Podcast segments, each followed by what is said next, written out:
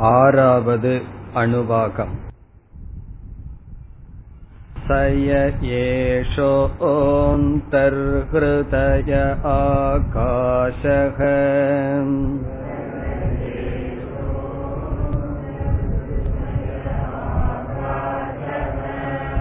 तस्मिन्नयं पुरुषो मनोमयः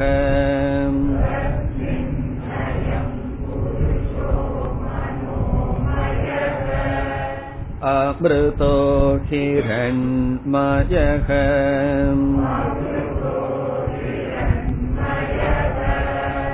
अन्तरेण तालुके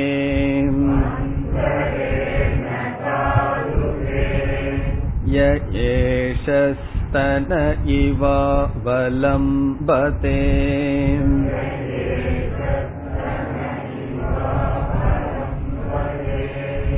सेन्द्रयोनिः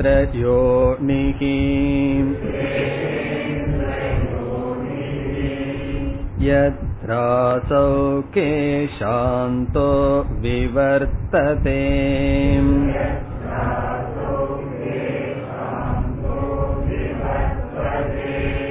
व्यपोह्य शीर्षकपाले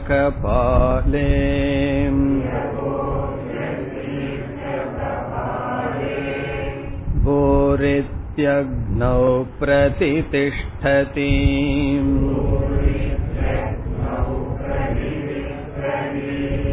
भुव इति वायौ सुभरित्यादित्ये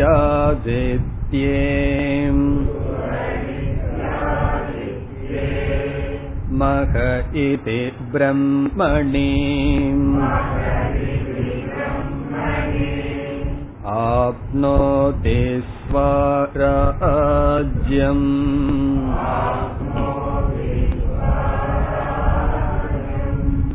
आप्नोति मनसस्पतिम्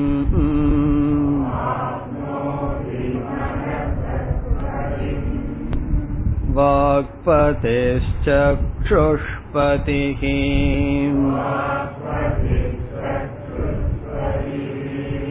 श्रोत्रपतिर्विज्ञानपतिः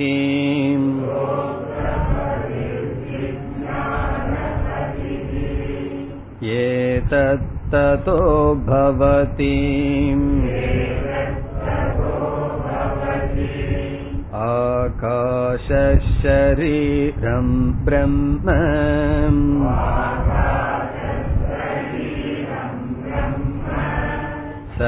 सत्यात्मः प्राणारामं मन आनन्दम्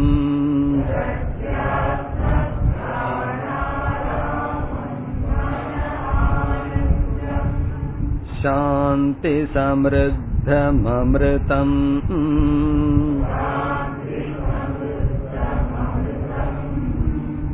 इति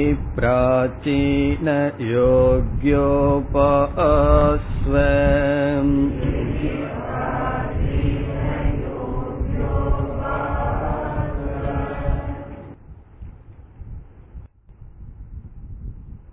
இந்த ஆறாவது அணுவாகத்தில் ஹிரண்ய கர்ப்ப அல்லது அந்தர்ஹிருதய உபாசனத்தை சென்ற வகுப்பில் பார்த்தோம். இப்பொழுது பிரயோஜனத்தை பார்த்து கொண்டிருக்கின்றோம். இதில் மூன்று கருத்துக்கள் இருப்பதாக பார்க்கப்பட்டது. ஒன்று ஹிரண்ய கர்ப்பனுடைய விசேஷணம். எந்த தேவதையை உபாசனை செய்கின்றோமோ அந்த தேவதையினுடைய சொரூபம். அதில் புருஷக மனோமயக அமிர்தக ஹிரண்மயக என்பதெல்லாம் பார்க்கப்பட்டது. பிறகு உபாசகன் ஸ்தூல சரீரத்தை விட்டதற்கு பிறகு அவன் ஸ்தூல சரீரத்திலிருந்து எதன் வழியாக எந்த மார்க்கத்தில் அந்த ஹிரண்ய கர்ப்பனை சென்று அடைவான் என்பதும் பார்க்கப்பட்டது. சுஷும்னா என்கின்ற நாடியின் வழியாக அவன் சரீரத்திலிருந்து வெளிக்கிளம்பி பிரம்மலோகத்திற்கு சென்று பிரயோஜனத்தை அடைகின்றான். மூன்றாவதாக அவன் அடைகின்ற பிரயோஜனம் எப்படிப்பட்டது என்பது இந்த உபாசனையினுடைய பலன் ஹிரண்ய கர்ப்ப ரூபமாகவே அவன் மாறிவிடுகின்றான். ஹிரண்ய கர்ப்பனோடு ஐக்கியமாகி விடுகின்றான். அப்படி என்றால் அந்த ஹிரண்ய கர்ப்பனுக்கு என்னென்ன லட்சணம் இருக்குமோ தகுதிகள் இருக்குமோ அது அவனுக்கும் வந்து விடுகின்றது. அதைத்தான் இப்பொழுது பார்த்து கொண்டிருக்கின்றோம். பூரித்யக்னௌ பிரதிதிஷ்டதி. ஹிரண்ய கர்ப்பன் என்றால் என்ன என்பது மனதில் இருந்தால்தான் இந்த பகுதிகள் நமக்கு புரியும். ஹிரண்ய கர்ப்பன் என்பவர் எல்லா தேவதையினுடைய சமஷ்டி. ஆகவே ஹிரண்ய கர்ப்பனே எல்லா தேவதையாகவே இருக்கின்றார். அப்படி என்றால் இந்த உபாசகன் அந்தந்த தேவதையுடன் ஐக்கியமாகி அந்தந்த தேவதையுடன் இந்த லோகத்தை வியாபிக்கின்றான். முதலில் எந்த தேவதையுடன் ஐக்கியமாகின்றான்? அக்னௌ பிரதிதிஷ்டதி இங்கு பிரதிதிஷ்டதி என்றால் ஒன்றாகி விடுகின்றான். அக்னி தேவதையுடன் ஒன்றாகின்றான். சென்ற வியாகிருதி உபாசனையில் அக்னி தேவன் எதற்கு சம்பந்தப்படுத்தப்பட்டது? பூகு என்ற வியாகிருதியில். ஆகவே பூகு இதி என்றால் பூகு என்ற வியாகிருதியில் சம்பந்தப்படுத்தப்பட்ட அக்னி தேவதையுடன் ஒன்றாகின்றான். அடுத்தது புவக இதி வாயோ. புவக என்று சம்பந்தப்படுத்தப்பட்ட வியாகிருதியான வாயு தேவனிடம் ஒன்றாகின்றான். இதனுடைய பொருள் வாயு ரூபமாக இந்த பிரபஞ்சத்தை வியாபிக்கின்றான்.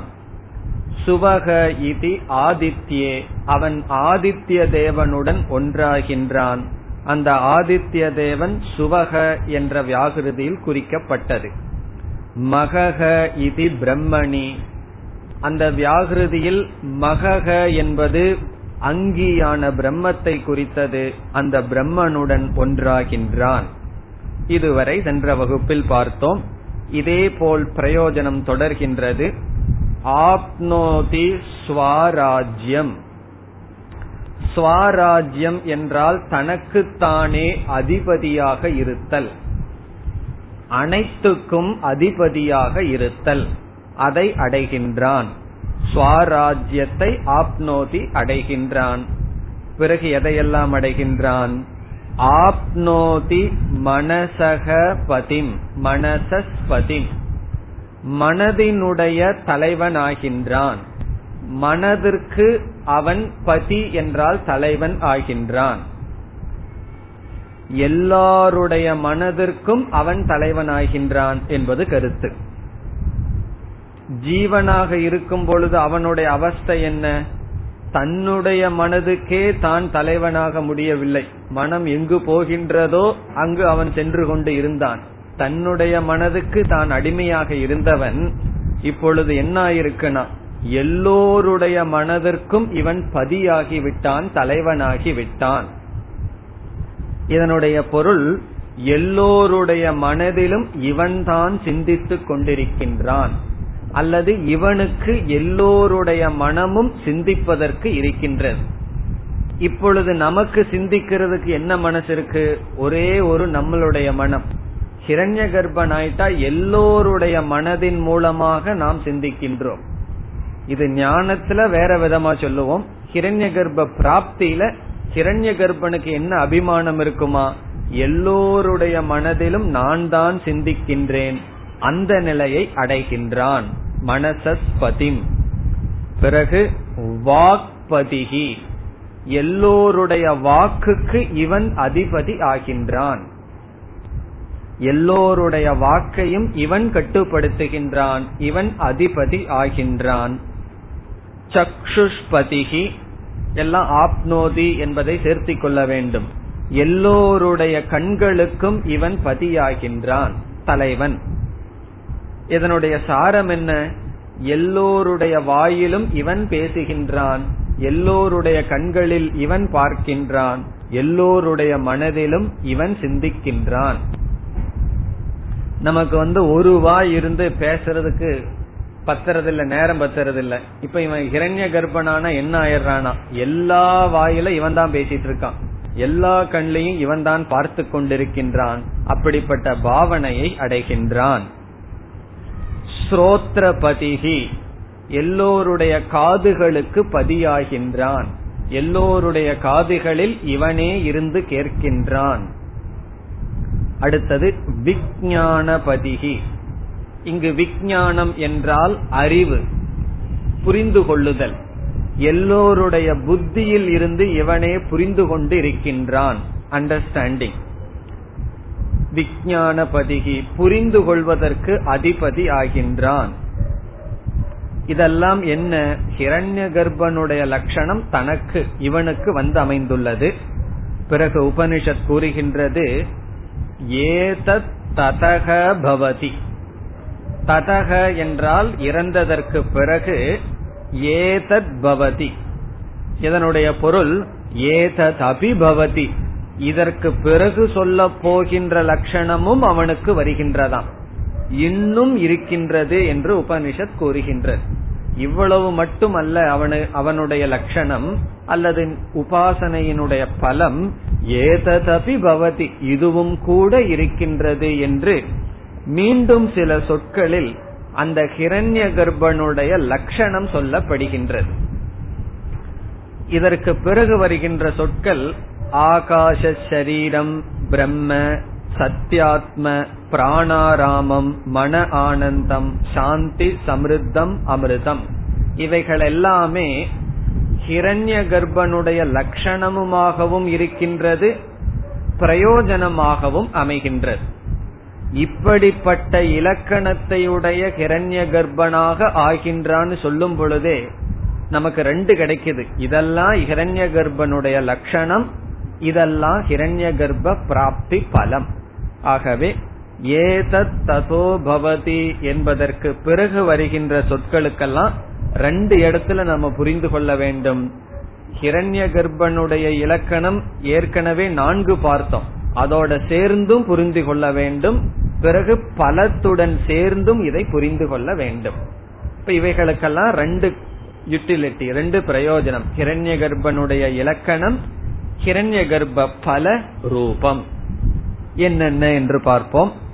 ஆகாஷ சரீரம் ஆகாசத்தை போல சூக்மமான சரீரத்தை இவன் அடைகின்றான். இது ஹிரண்ய கர்ப்பனுடைய லட்சணம். முதல்ல ஹிரண்ய கர்ப்பனுடைய லட்சணமாகவே பார்ப்போம். ஹிரண்ய கர்ப்பனுக்கு எப்படிப்பட்ட உடல் இருக்குன்னா ஸ்தூலமான உடல் வந்தா அவருக்கு விராட் என்று பெயர். காரணமான நிலையில் இருக்கும் பொழுது அந்த பிரம்ம தத்துவத்துக்கு ஈஸ்வரன் பெயர். காரணமான நிலையிலிருந்து சூக்மமான நிலை வந்தால் கிரண்ய கர்ப்பன் ஆகவே அவருடைய உடல் எப்படி இருக்கும்னா ஆகாஷ சரீரம்னா ஆகாஷவத் சரீரம் ஆகாசத்தை போல சூக்மமான சரீரத்தை உடைய கிரண்ய கர்ப்பன் இப்ப கிரண்ய கர்ப்பனுக்கு இனி ஒரு இலக்கணம் சூக்மமான சரீரத்தை உடையவர். இந்த இடத்துல நம்ம இனியொரு விதத்திலையும் எப்படி புரிந்து கொள்ள வேண்டும்? அப்படிப்பட்ட சரீரத்தை இவன் அடைகின்றான். ஸ்தூல சரீரம் போனா இந்த உபாதி அவனுக்கு சென்று விடும் அவன் சூக்மமான சரீரத்தை உடையவன் ஆகின்றான். அடுத்த சொல் பிரம்ம. பிரம்ம என்றால் வியாபித்து இருப்பவர். சாஸ்திரத்துல பரபிரம்மத்துக்கு மட்டும் பிரம்ம என்று பெயர் அல்ல ஹிரண்ய கர்ப்பனையும் பிரம்ம என்று அழைப்பது வழக்கம். ஆகவே பிரம்ம என்றால் ஹிரண்ய கர்ப்பனுடைய லட்சணம் பிருகத் மிக மிக பெரியவர். வியாபி என்பது பொருள். அடுத்தது சத்யாத்ம. சத்யாத்ம என்பதனுடைய பொருள் மூர்த்தமாகவும் அமூர்த்தமாகவும் இருக்கின்றார். சத்யாத்ம ஆத்ம என்றால் தன்மை சத்ய என்றால் இந்த இடத்துல சது தியது என்று பிரித்து சத்யாத்ம என்றால் அவர் உருவத்துடனும் உருவமற்றவராகவும் இருக்கின்றார். மூர்த்த அமூர்த்த ரூபமாக இருக்கின்றார். உண்மையிலேயே விராட்டாக இருப்பது யார்? அதுவும் கிரண்ய கர்ப்பந்தான் கிரண்ய கர்ப்பன் யார்னா? ஈஸ்வரன். ஆகவே எல்லாமே ஒன்றுதான். உபாதியில வேறுபாடு இருக்கின்றது. அதனுடைய அடிப்படையில் மூர்த்தமாகவும் அமூர்த்தமாகவும் இருப்பவர். மூர்த்தம் என்றால் உருவம் அமூர்த்தம் என்றால் உருவம் அற்றது. வாயுவும் ஆகாசமும் அமூர்த்த பூதங்கள். அக்னி நீர் பூமி. இவைகளெல்லாம் மூர்த்த பூதங்கள் என்று பஞ்சபூதத்தை இரண்டாக பிரிப்பார்கள். ஆகாசத்துக்கு உருவம் கிடையாது வாயுவுக்கு உருவம் கிடையாது. ஆகவே இந்த இரண்டும் அமூர்த்த பூதம் அமூர்த்தம்னா உருவமற்றது. மீதி மூன்று பூதங்கள் எல்லாம் உருவமுடைய பூதங்கள். அப்படி உருவமற்ற உருவமுடைய பூதங்களாக சூக்மமாக ஸ்தூலமாக விளங்குகின்றார். இனி அடுத்த சொல். பிராணாராமம். இதற்கு இரண்டு பொருள்கள் இருக்கின்றது. முதல் பொருள் பிராணன் என்பதற்கு இந்திரியம் என்பது பொருள். ஆராமக என்றால் விளையாட்டு மைதானம் பிளே கிரவுண்ட் பிராணக என்றால் இந்திரியங்கள் ஆராமக என்றால் விளையாட்டு மைதானம். பிராணேஷு ஆராமக எஸ்ய. இந்த ஹிரண்ய கர்ப்பனுக்கு விளையாட்டு மைதானம் என்னன்னு சொன்னா நம்முடைய இந்திரியங்களாம். அவர் என்ன பண்றாராம் நம்மளுடைய இந்திரியத்துல வந்து விளையாடி கொண்டு இருக்கின்றாராம். அது தெரியுது அல்லவா திடீர் திடீர்னு ரொம்ப நல்லா விளையாடுவார். இந்திரியங்கள் எல்லாம் எங்கெங்கயோ போயிட்டு இருக்கு அப்படி நம்முடைய இந்திரியங்களுக்குள் அவர் விளையாட்டு மைதானமாக வைத்துள்ளார். நம்மளுடைய இந்திரியங்களை விளையாட்டு மைதானமா வச்சுட்டு அவர் விளையாடிட்டு இருக்காராம். அது பிராணாராமம். இப்ப பிராணேஷு ஆராமக எஸ்ய சக ஹிரண்ய கர்ப்பக. எந்த ஹிரண்ய கர்ப்பன் பிராணனை இந்திரியங்களை விளையாட்டு மைதானமாக கொண்டுள்ளாரோ? அதாவது இதனுடைய அர்த்தம் என்ன? எல்லா இந்திரியங்களுக்குள்ளும் அவர் இருந்து கொண்டு செயல்படுகிறார். அங்க விளையாடுறாருன்னு சொன்னா பிகரேட்டிவ்னு சொல்றது. அவர் இருந்து கொண்டு இருக்கின்றார். அல்லது இனி ஒரு பொருள் பிராணானாம் இந்திரியானாம் ஆராமக எஸ்மின் அப்படி சொன்னா எதில் எல்லா பிராணன்களும் இருக்கின்றதோ அது பிராணாராமம். எல்லா இந்திரியங்களும் எதில் இருக்கின்றதோ அது பிராணாராமம். முதல் சொல்றதுக்கு இரண்டாவது சொல்றதுக்கும் வித்தியாசம் இருக்கோ? முதலில் எந்த ஹிரண்ய கர்ப்பனுக்கு இந்திரியங்கள் எல்லாம் விளையாட்டு மைதானம்? இரண்டாவது எந்த ஹிரண்ய கர்ப்பனிடம் இந்திரியங்கள் எல்லாம் இருக்கின்றதோ?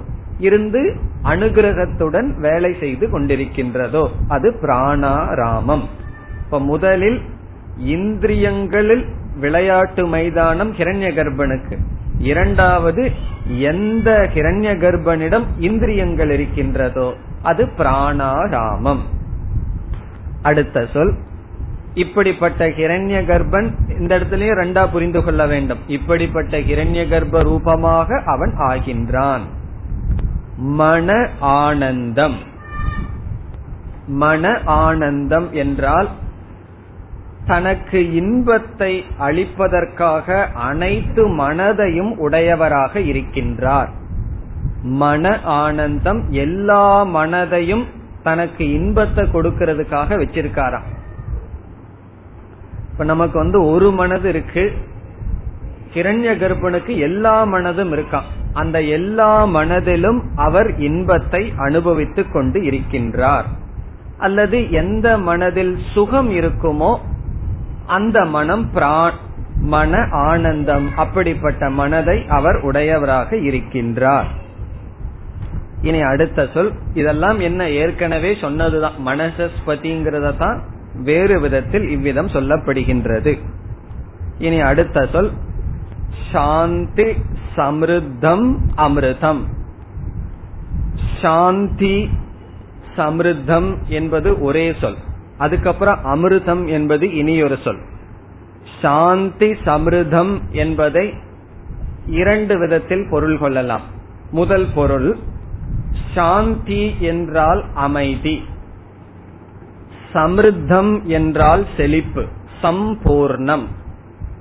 ஹிரண்ய கர்ப்பன் எப்படி இருக்கிறாராம்? அமைதியாகவும் செழிப்பாகவும் இருக்கின்றார். அவர் சாந்தியாகவும் சமிருத்தமாகவும் பூர்ணமாகவும் இருக்கின்றார். அப்படிப்பட்ட ஹிரண்ய கர்ப்பனை அடைகின்றான். அல்லது வேறு ஒரு விளக்காசிரியர் எழுதுகின்றார் சாந்தி என்பதற்கு இனியொரு பொருள் நிவிருத்தி என்று ஒரு பொருள் இருக்கின்றது.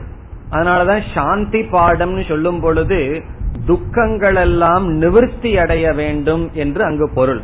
அதனுடைய அடிப்படையில் சாந்தி என்றால் சர்வ துவைத ரகிதம் இருமை அவரிடம் கிடையாது. அப்படி இருமையற்றவராகவும் அவருடைய அறிவு அப்படி இருக்கின்றது. அதனுடைய பலன் சாந்தி.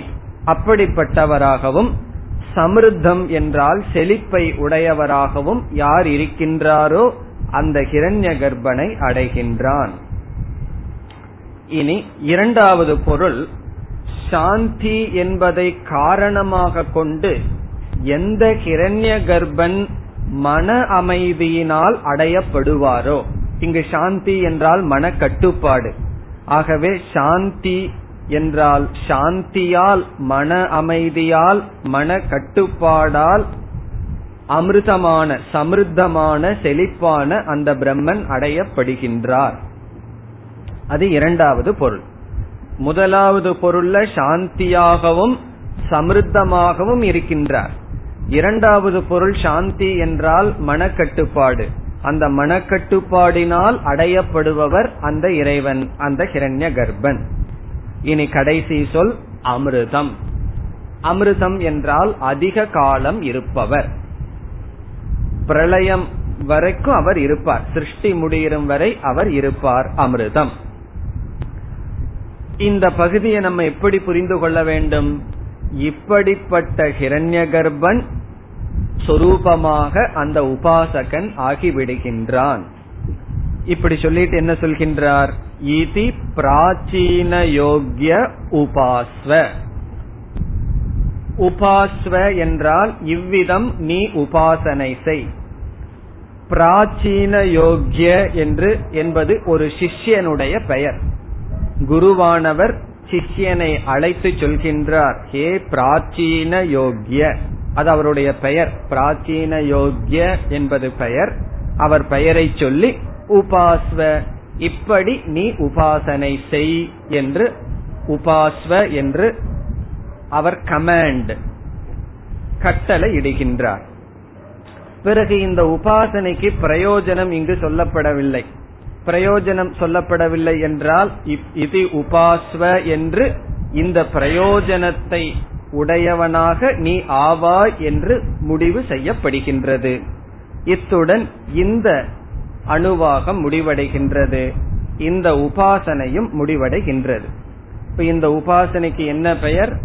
அந்தர் ஹிருதய உபாசனம் அல்லது ஹிரண்ய கர்ப்ப உபாசனம். இதனுடைய பிரயோஜனம் கிரண்ய கர்ப்பனாக மாறுதல் காமியமாக செய்தால் நிஷ்காமமாக செய்தால் அத்வைத ஞானத்திற்கு தகுதியை அடைகின்றான். காரணம் என்ன? இது அபேத உபாசனம். இனி அடுத்த பகுதியில் அடுத்த உபாசனம் வருகின்றது. இனியும் ரெண்டே உபாசனை தான். அதுக்கப்புறம் என்ன இந்த வள்ளிபூரா உபாசனை உபாசனைன்னு தோணக்கூடாது. ரெண்டு உபாசனைக்கு பிறகு சில வேல்யூஸ் எல்லாம் வரும். மாத்திரு தேவோபவ பித்ரு தேவோபவ அதெல்லாம் கொஞ்சம் நல்லா தான் இருக்கும். அதுக்கப்புறம் நம்ம லேண்ட் ஆக போறோம். பிரம்ம வித்யா விசாரத்திற்கு. அதனால ரெண்டு கிளாஸ் அல்லது ஒரு கிளாஸ் பொறுமையா இருந்தா போதும். அதுக்கப்புறம் எல்லாம் பொறுமையா இருக்க வேண்டிய அவசியம் இல்லை. ஏழாவது அணுவாக்கம்.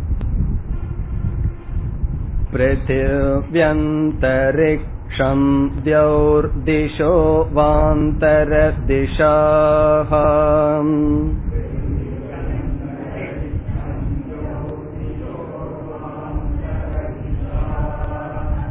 अग्निर्वायुरादित्यश्चन्द्रमा नक्षत्राणि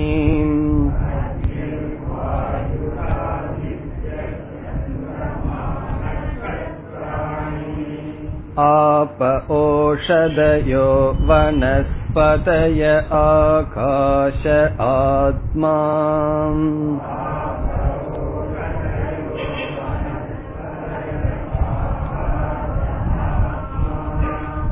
इत्यतिभूतम्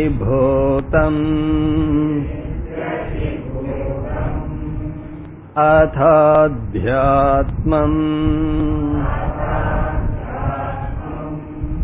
प्राणो व्यानोपान उतान समानः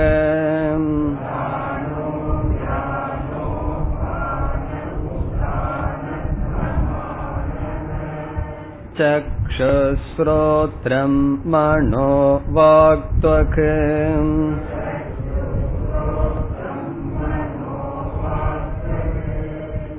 चर्म मागो संस्नावास्ति मज्जा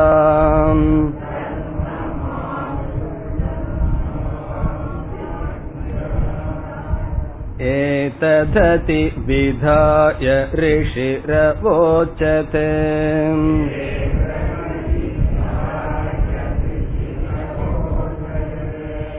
पाङ्क्तं वा इदगुं सर्वम्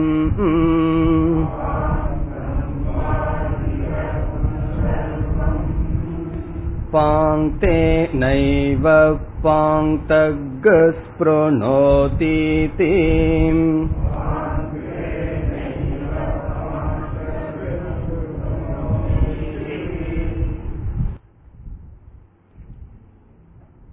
இந்த உபாசனைக்கு பெயர் பாங்த பிரம்ம உபாசனம். பாங்த பிரம்ம உபாசனம். அல்லது பாங்த ஹிரண்ய கர்ப்ப உபாசனம். இந்த உபாசனையினுடைய தேவதா அதே ஹிரண்ய கர்ப்பன். ஹிரண்ய கர்ப்பன் தான் இந்த உபாசனைக்கும் தேவதா ஆனால் வேறு ஒரு விளக்காசிரியர் சாயனாச்சாரியர் ஒருவர் விளக்க எழுதியிருக்கார். அவர் விராட் சொரூபம் என்று கூறுகின்றார். ஆகவே ஹிரண்ய கர்ப்பனோ அல்லது விராட் இந்த உபாசனையினுடைய தேவதா. இந்த உபாசனையும் அபேத உபாசனம். அபேத உபாசனம் சொன்னா ஞாபகம் இருக்கோ? உபாசனையை நாம் இரண்டாக பிரித்தோம். பேத உபாசனம் அபேத உபாசனம். இதுவும் அபேத உபாசனா. இங்கு உபாசனை எப்படி செய்யப்படுகிறது என்றால் வெளியே வெளியே இருக்கின்ற உலகத்தில் மூன்று தத்துவங்கள் எடுத்துக்கொள்ளப்படுகின்றது லோகம் தேவதா பூதம்.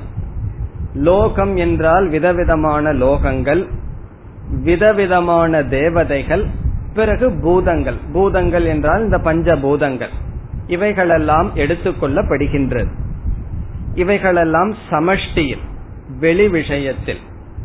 பிறகு நம்முடைய உடல் சம்பந்தமான பிராணன் இந்திரியம் உடலில் இருக்கின்ற தாதுக்கள் எலும்பு தசை இவைகளெல்லாம் எடுத்துக்கொள்ளப்படுகின்றது. இவ்விதம் வெளியே மூன்று தத்துவங்கள். எடுத்துக்கொள்ளப்படுகின்ற தத்துவங்கள் லோகம் சில தேவதைகள் சில லோகங்கள் சில தேவதைகள் சில பூதங்கள். பிறகு நம்மிடம் பிராணன் இந்திரியம் ஸ்தூல சரீரத்தில் இருக்கின்ற சில அங்கங்கள். இவைகளெல்லாம் எடுத்துக்கொண்டு இந்த நம்மிடம் இருப்பதை வியஷ்டி என்று சொல்லலாம். வெளியே இருப்பதை சமஷ்டி என்று சொல்லப்படுகின்றது. என்ன உபாசனை என்றால் அனைத்து சமஷ்டியையும் இந்த வெஷ்டியில் பார்க்க வேண்டும். இப்ப சமஷ்டி வெஷ்டி ஐக்கிய உபாசனம். வெளியிருக்கின்றதையெல்லாம் நம்மிடத்திலேயே இருப்பது போல் உபாசனை செய்ய வேண்டும்.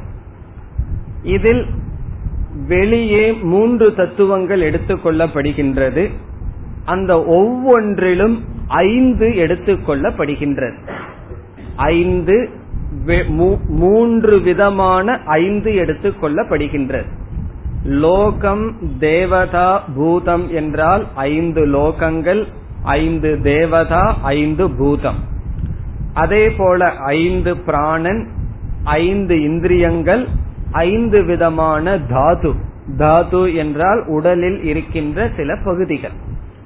நரம்பு இது போன்ற சில பகுதிகள் எடுத்துக்கொள்ளப்படுகின்றது இந்த வெளியே இருக்கின்ற மூன்றும் சரீரத்தில் இருக்கின்ற மூன்றும் ஐக்கியப்படுத்தி தியானம் செய்யப்படுகின்றது இதுல எதுக்கு எது ஐக்கியம் என்ற பேச்செல்லாம் கிடையாது. மூன்று ஐந்து ஆன மூன்று வெளியே ஐந்து ஆன மூன்று எடுத்துக்கொள்ளப்படுகின்றது பிறகு உபாசனை செய்யப்படுகின்றது. பார்க்கறதுக்கு தான் அப்படி இருக்கு. மிக மிக சுலபமான உபாசனை. இனி அடுத்த கருத்து பாங்தம் என்ற சொல்லினுடைய அர்த்தம் என்ன என்பதற்கு செல்வோம். பாங்தம் என்றால் ஐந்தை உடையது என்று பொருள். மெம்பர்ஸ் ஆஃப் ஃபைவ் ஃபேக்டர் ஐந்தினுடைய சேர்க்கைக்கு பாங்தம் என்று பெயர். வேதத்தில் பங்கி என்கின்ற சந்தஸ் ஒன்று இருக்கின்றது. அந்த பங்கி என்கின்ற சந்த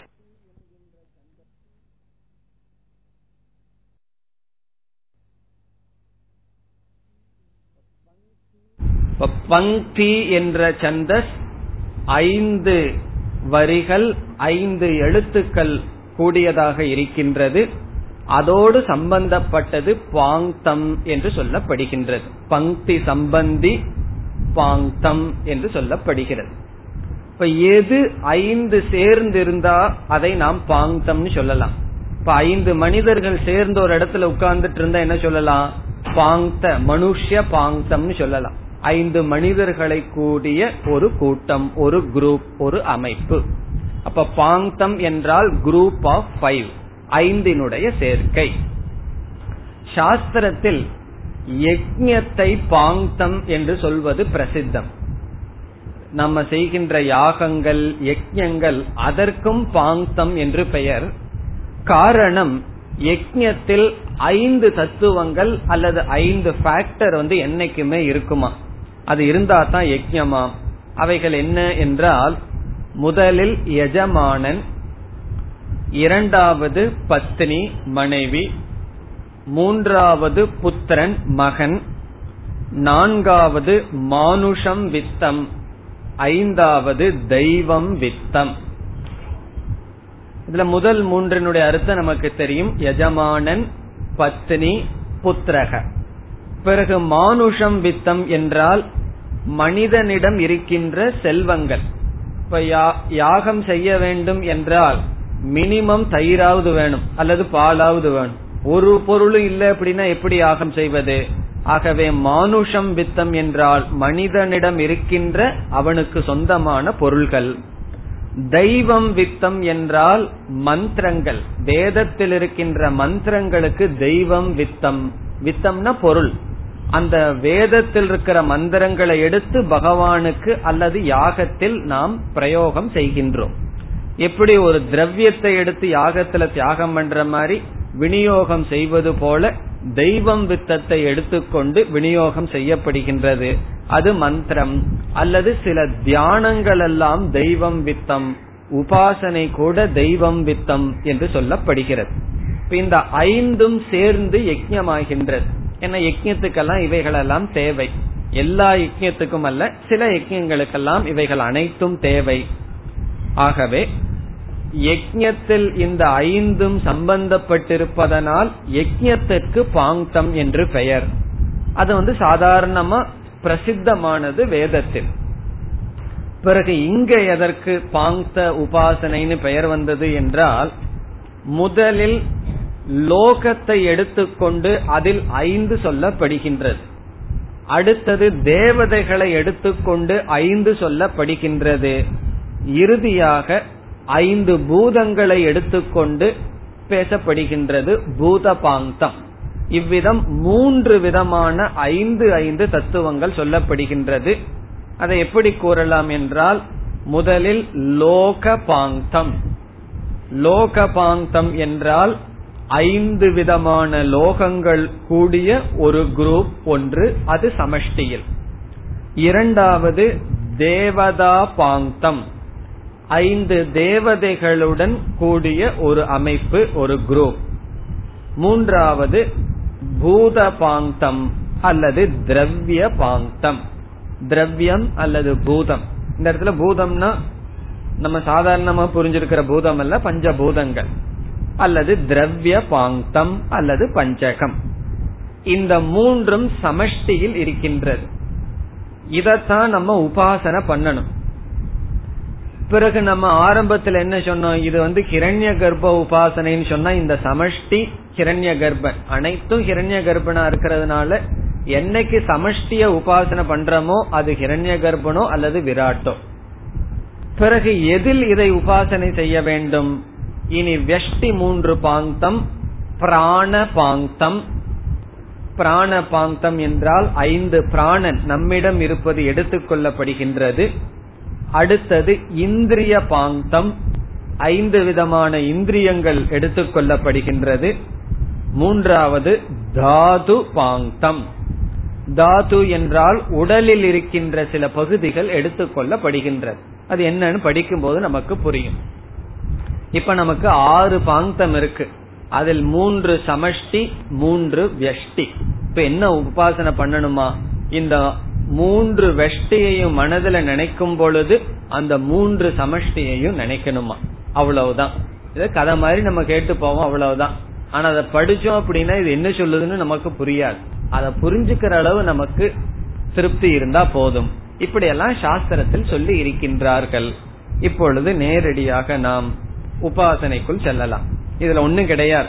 அந்த ஐந்து மூன்று இன்ட்டு ஐந்து பதினைந்து இந்த பக்கம் மூன்று இன்ட்டு ஐந்து அவ்வளவுதான். அதை சொன்னா இந்த உபாசனையானது முடிவடைகிறது. இப்பொழுது செல்வோம்.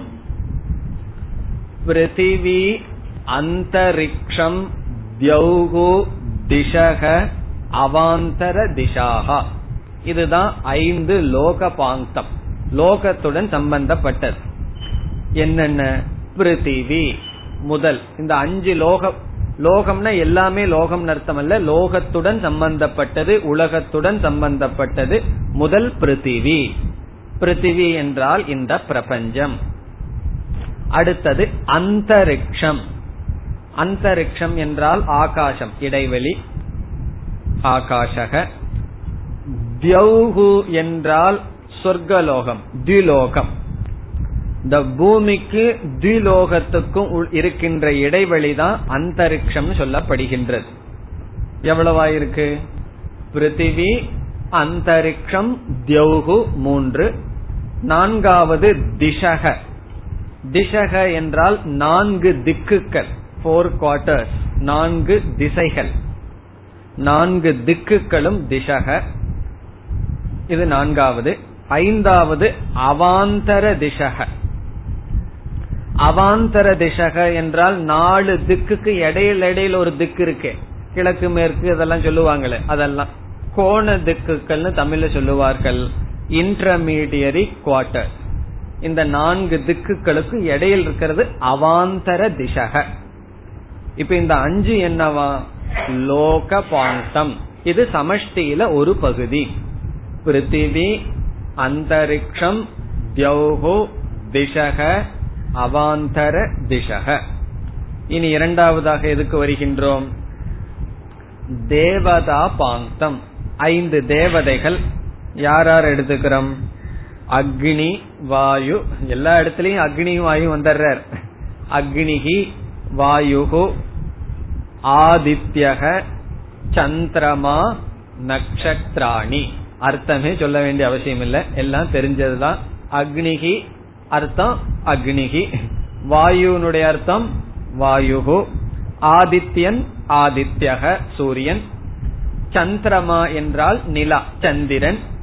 அடுத்தது நட்சத்திராணி நட்சத்திரங்கள் இவைகளெல்லாம் தேவதைகள். நம்ம பார்க்கிற நட்சத்திரம் அல்ல. அந்த நட்சத்திரத்துக்கு அதிர்ஷ்டான தேவதைகள். இனி பூதங்கள். பூதங்கள்னு சொன்னா பொருள் சம்பந்தமான திரவியம் சம்பந்தமானது. அவைகள் என்ன? ஆபக தண்ணீர். ஆபக என்றால் நீர். ஓஷதயக. ஓஷதயக என்றால் செடி கொடிகள். ஓஷதயக. செடி கொடிகள். வனஸ்பதயக என்றால் மரங்கள். ஓஷதயக செடிகள். வனஸ்பதயக மரங்கள். அதுல வேறொரு விளக்காசிரியர் எழுதுகின்றார். பூவில்லாமல் பழம் தரக்கூடிய மரங்கள் வனஸ்பதையக. பூவெல்லாம் பூக்காமையே பலன் ஏதாவது தருது அப்படின்னா அப்படிப்பட்ட மரமா? அப்படி இருந்தா அது இல்ல அப்படின்னா பொதுவான மரங்கள் வனஸ்பதையக. அடுத்தது ஆகாஷக. இங்கேயும் ஆகாசம் வந்திருக்கு. எடை இடைவெளி. அடுத்தது ஆத்மா. இந்த இடத்துல குறிப்பா ஆத்மாங்கிற சொல்ல விராட் என்று புரிந்து கொள்ள வேண்டும். இந்த இடத்துல ஆத்மா என்றால் விராட். இதெல்லாம் எப்படி நமக்கு தெரியுதுன்னா விளக்காசிரியர் எழுதுகிறார்கள் விராட் உபனிஷத் ஆத்மான்னு சொல்லுது. சங்கரரும் மற்ற அனைவரும் இந்த இடத்துல விராட் என்று சொல்லப்படுகிறது. இதனுடைய அடிப்படையில தான் இதற்கு விளக்கம் எழுதிய இனி ஒரு ஆசிரியர் இதற்கு உபாசிய தேவதை வந்து விராட்டை தான் எடுத்துக்கணும். ஏன்னா எல்லாமே ஸ்தூலமாக இருக்கின்றது என்று நிரூபிக்கின்றார். இப்ப ஆத்மா என்றால் விராட். விராட்னு சொன்னா அனைத்தும். இப்படியே அஞ்சு அஞ்சா சொல்லிட்டு போனா ஏதாவது விற்றும் அல்லவா அதனால அனைத்து ஸ்தூல பிரபஞ்சத்திற்கும் ஆதாரமாக இருக்கின்ற விராட் ஆத்மா. இதி அதிபூதம். அதிபூதம் என்றால் பூதம் சம்பந்தமான கருத்துக்கள் அல்லது பூதம் சம்பந்தமான தத்துவங்கள். இந்த இடத்துல பூதம்னு மட்டும் சொல்லியிருக்கு. அதை நம்ம லோகத்துக்கும் எடுத்துக்கணும் தேவதைக்கும் எடுத்துக்கணும். அல்லது குறிப்பாக சமஷ்டி சமஷ்டியை குறித்த தத்துவங்கள். இப்ப நமக்கு என்ன கிடைச்சிருக்கு? உபாசிய தேவதை கிடைக்கப்பட்டு விட்டது. இனி அடுத்தது என்ன? வெஷ்டிக்கு வருகின்றோம். அத அத்தியாத்மம். அத என்றால் பிறகு அத்தியாத்மம். அத்தியாத்மம் என்றால் வெஷ்டி இண்டிவிஜுவல் தனிமை சம்பந்த தனிப்பட்ட சம்பந்தமானது. வெஷ்டி. முதல் என்ன வருகின்றது? பிராணன். ஐந்து விதமான பிராணன் சொல்லப்படுகின்றது. அவ்வளவுதான் விசேஷம். பிராணக வியானக அபானக உதானக சமானக. பிராணக இதெல்லாம் நம்ம படிச்சதுதான். பிராணகனா வெளியே செல்கின்ற காற்று. வியானகன்னு சொன்னா உடல் முழுதும் சுற்றுகின்ற காற்று. அபானக என்றால் உள்ளே இழுக்கின்ற காற்று. உதானக என்றால் இறக்கும் தருவாயில் மேலே இழுத்துச் செல்கின்ற காற்று. சமானக என்றால் டைஜஸ்டிவ் போர்ஸ் அதாவது ஜீரணிக்கின்ற சக்தி. இதெல்லாம் நம்ம படிச்சதுதான். இவைகளெல்லாம் பிராண பாங்கம் இனி அடுத்தது இந்திரிய பாங்கம் சக்ஷுகு கண் ஸ்ரோத்ரம் காது மனக மனம். இந்திரியம் சொன்னே மனது எப்படி சொல்லுவீர்கள் என்று கேட்டால் மனதிற்கு அந்தரிந்திரியம் என்று பெயர்.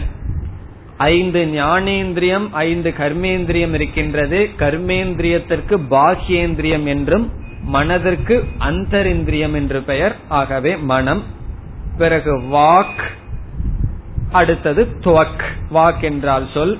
துவக் என்றால் நம்மளுடைய தோல் தொட்டு உணர்கின்றது. வாக் என்றால் சுவைப்பதோ அல்லது பேசுவதோ.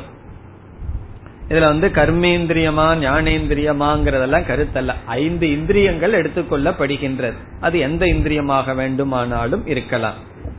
இனி அடுத்தது தாதுன்னு சொன்னோம். தாது என்றால் என்ன? உடலில் இருக்கின்ற சில பகுதிகள். என்னென்ன? சர்ம. சர்ம என்றால் உள் தோல். துவக்கன்னா வெளியே இருக்கின்ற தோல். சர்மன்னு சொன்னா இன்னர் ஸ்கின் வெளித்தோலுக்கு மேல உள்ள இருக்கிற தோலுக்கு சர்ம என்று சொல்லப்படுகிறது. சர்ம. மாம்சம். மாம்சம் என்றால் பிளஷ் அப்படின்னு சொல்லி இங்கிலீஷ்ல சொல்லுவோமே. அது மாம்சம். அடுத்தது ஸ்னாவா. ஸ்னாவா என்றால் சதை அல்லது இங்கிலீஷ்ல சொன்னா மசில்ஸ் சொல்றது. ஸ்னாவா. மசல்ஸுக்கும் பிளஷுக்கும் உள்ள வித்தியாசத்தை நீங்களே கண்டுபிடிச்சுக்கோங்க. அடுத்தது என்னன்னு சொன்னா அஸ்தி. அஸ்தி என்றால் எலும்பு. அஸ்தி. மஜ்ஜா என்றால் மேரோ. எலும்புக்கு உள்ள இருக்கின்ற ஒரு திரவத்துக்கு பேரு மஜ்ஜா என்று சொல்லப்படும். அதத்தான் தமிழ்ல சொல்லுவார்கள் தெரியுமோ? ஊனினை உருக்கி உள்ளொளி பெருக்கி அந்த ஊன்னு சொல்றது அந்த அதை ஊன்ன உருக்கி உள்ளொளி பெருக்கின்னு சொல்லி அந்த அளவுக்கு விரதம் இருந்து மனதுல வந்து அமைதி அடையிறதுன்னு அர்த்தம். அதுதான் மஜ்ஜா ஊன் என்று தமிழ்ல சொல்றது. இங்கிலீஷ்ல மேரோ எலும்புக்குள்ள இருக்கிற ஒரு விதமான திரவம். இதனாலதான் இதெல்லாம் தாதுன்னு சொல்லப்படுகிறது. இதையெல்லாம் என்ன பண்ணணுமா? இதையெல்லாம் நினைச்சு சமஷ்டிய நினைக்கணுமா? இங்க இருக்கிறது தான் அங்கேயும் இருக்கின்றது. இரண்டும் ஒன்று. அண்டத்தில் உள்ளது பிண்டத்திலும் இருக்கின்றதுன்னு சொல்லி ஐக்கியப்படுத்துதல். இத சொல்லிட்டு என்ன சொன்னார்? யார் இதெல்லாம் கொடுத்ததுன்னு சொல்லப்படுகின்றது? ஏதத் அதிவிதாய. ஏதத் என்றால் இவைகளை அதிவிதாய என்றால் சொல்லி கொடுத்து யார் இத கொடுத்தா? ரிஷிகி ஒரு ரிஷியானவர் கொடுத்து அவோச்சத் சொன்னார். இந்த லிஸ்ட எல்லாம் ஒரு ரிஷி சொன்னாராம் சொல்லிட்டு கீழ்கண்டதை சொன்னார். கீழ்கண்டதை சொன்னார்னு சொன்னா இனிமேல் தான் சொல்ல போற. இந்த வெஷ்டிய வச்சு சமஷ்டிய வந்து தியானம் பண்ணணும்னு சொல்ல போற. இந்த இடத்துல ரிஷிகி அவோச்சத் என்பதற்கு ரிஷி என்ற சொல்லுக்கு இரண்டு பொருள். ஒன்று வேதம் இனி ஒன்று ரிஷி. ரிஷினா ஒரு மகாத்மா. வேதம் சொன்னதுன்னு ஒரு ரிஷிங்கிறதுக்கே வேதம்னு ஒரு அர்த்தம் இருக்கு. ஆகவே வேதமானது இதை சொல்லி பிறகு சொல்கின்றது என்று ஒரு பொருள் அல்லது யாரோ ஒரு ரிஷி என்றும் பொருள். ஒரு ரிஷி கண்டுபிடிச்சாராம் இந்த ஐட்டங்களை எல்லாம். கண்டுபிடிச்சு தியானம் பண்ணு அப்படின்னு சொன்னாராம். ஆகவே யாரோ ஒரு ரிஷி இந்த மாதிரி தியானம் பண்ணிட்ட பண்ணி சொன்னார். அது தைத்திரிய உபநிஷத்துக்குள்ளேயும் வந்துடுது. நம்மளும் படிச்சிருக்கோம். ஆகவே ஒரு ரிஷி சொன்னார். என்ன சொல்றாரா பாங்தம் வா இதகும் சர்வம். இது எல்லாமே பாங்தமாக இருக்கின்றதுன்னு சொல்ற. இதம் சர்வம் சொன்னா இப்படியே யோசிச்சு பார்த்தா எல்லாமே ஐந்தைந்தாக இருக்கின்றது. பாங்தம் வை இதம் சர்வம் இவைகள் அனைத்தும் பாங்தமாக இருக்கின்றது. பிறகு என்ன பண்ணணுமா? அது எல்லாமே பாங்தமா இருந்துட்டு போட்டும் நம்ம என்ன பண்றதுன்னா பாங்தேன ஏவ பாங்தகும் ஸ்பிருணோது ஸ்பிருணோதி இதி. பாங்தேன ஏவ என்றால் வெஷ்டி பாங்தத்தின் மூலம் பாங்தம் என்றால் சமஷ்டி பாங்தத்தை ஸ்புருணோதி என்றால் தியானிக்க வேண்டும். இதனால் இதை தியானிக்க வேண்டும். பாங்தத்தால் பாங்கத்தை தியானிக்க வேண்டும். அதனுடைய அர்த்தம் என்ன? வெஷ்டி பாங்கத்தை எடுத்துக்கொண்டு சமஷ்டி பாங்கத்தை தியானிக்க வேண்டும் இது இவ்விதம் அவர் சொன்னார். இதோடு இந்த உபாசனை முடிவடைகிறது. இந்த உபாசனையினுடைய பலன் முன் சொன்ன உபாசனையினுடைய பலனை போலதான் அந்த கிரண்ய கர்ப்பனோடு ஒன்றாகின்றான் இறந்ததற்கு பிறகு. அல்லது இங்கேயே அவன் பிரயோஜனத்தை அடையணும்னு சொன்னா மனம் விஷாலத்தை அடைகின்றது எக்ஸ்பான்ஷன் ஆஃப் த மைண்ட் மனது வந்து நன்கு விரியும். காரணம் என்ன? ஒரு குறுகிய வட்டத்துக்குள்ள எனது எனதுன்னு இருக்கிறது. அனைத்தையும் பார்த்தால் சமஷ்டியும் வெஷ்டியும் ஒன்றாகும் பொழுது மனம் விரிவடைகின்றது. இதோடு இந்த உபாசனை முடிவடைகின்றது. இனியும் ஒரே ஒரு உபாசனை இருக்கின்றது. அது அடுத்த உபாசனை. அதுவும் மிக சிறியதுதான். அதுவும் அதிக தாற்பயமில்லை எட்டாவது அணுவாகம் ओमिति ब्रह्म ओमिथेतगुं सर्वम्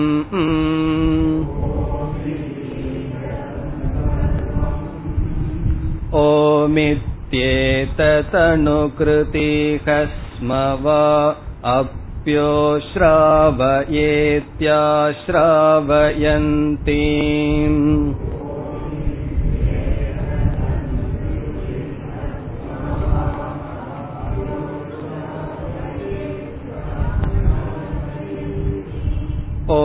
मे ते सामाणि गायन्ते।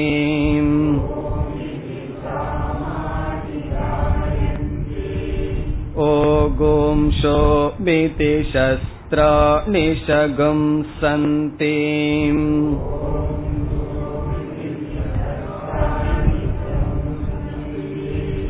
ओमित् चध्वर्य प्रतिगरम् प्रति गृह्णाति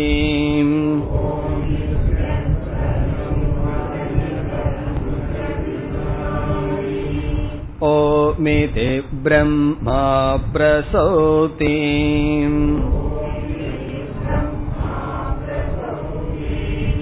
ओमित्यग्निहोत्रमनुजानाति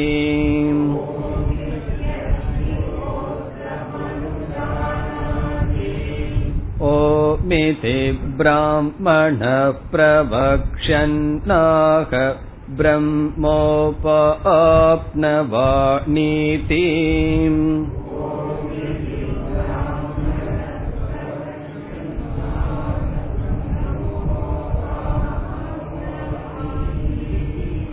ब्रह्मैवोपाप्नोति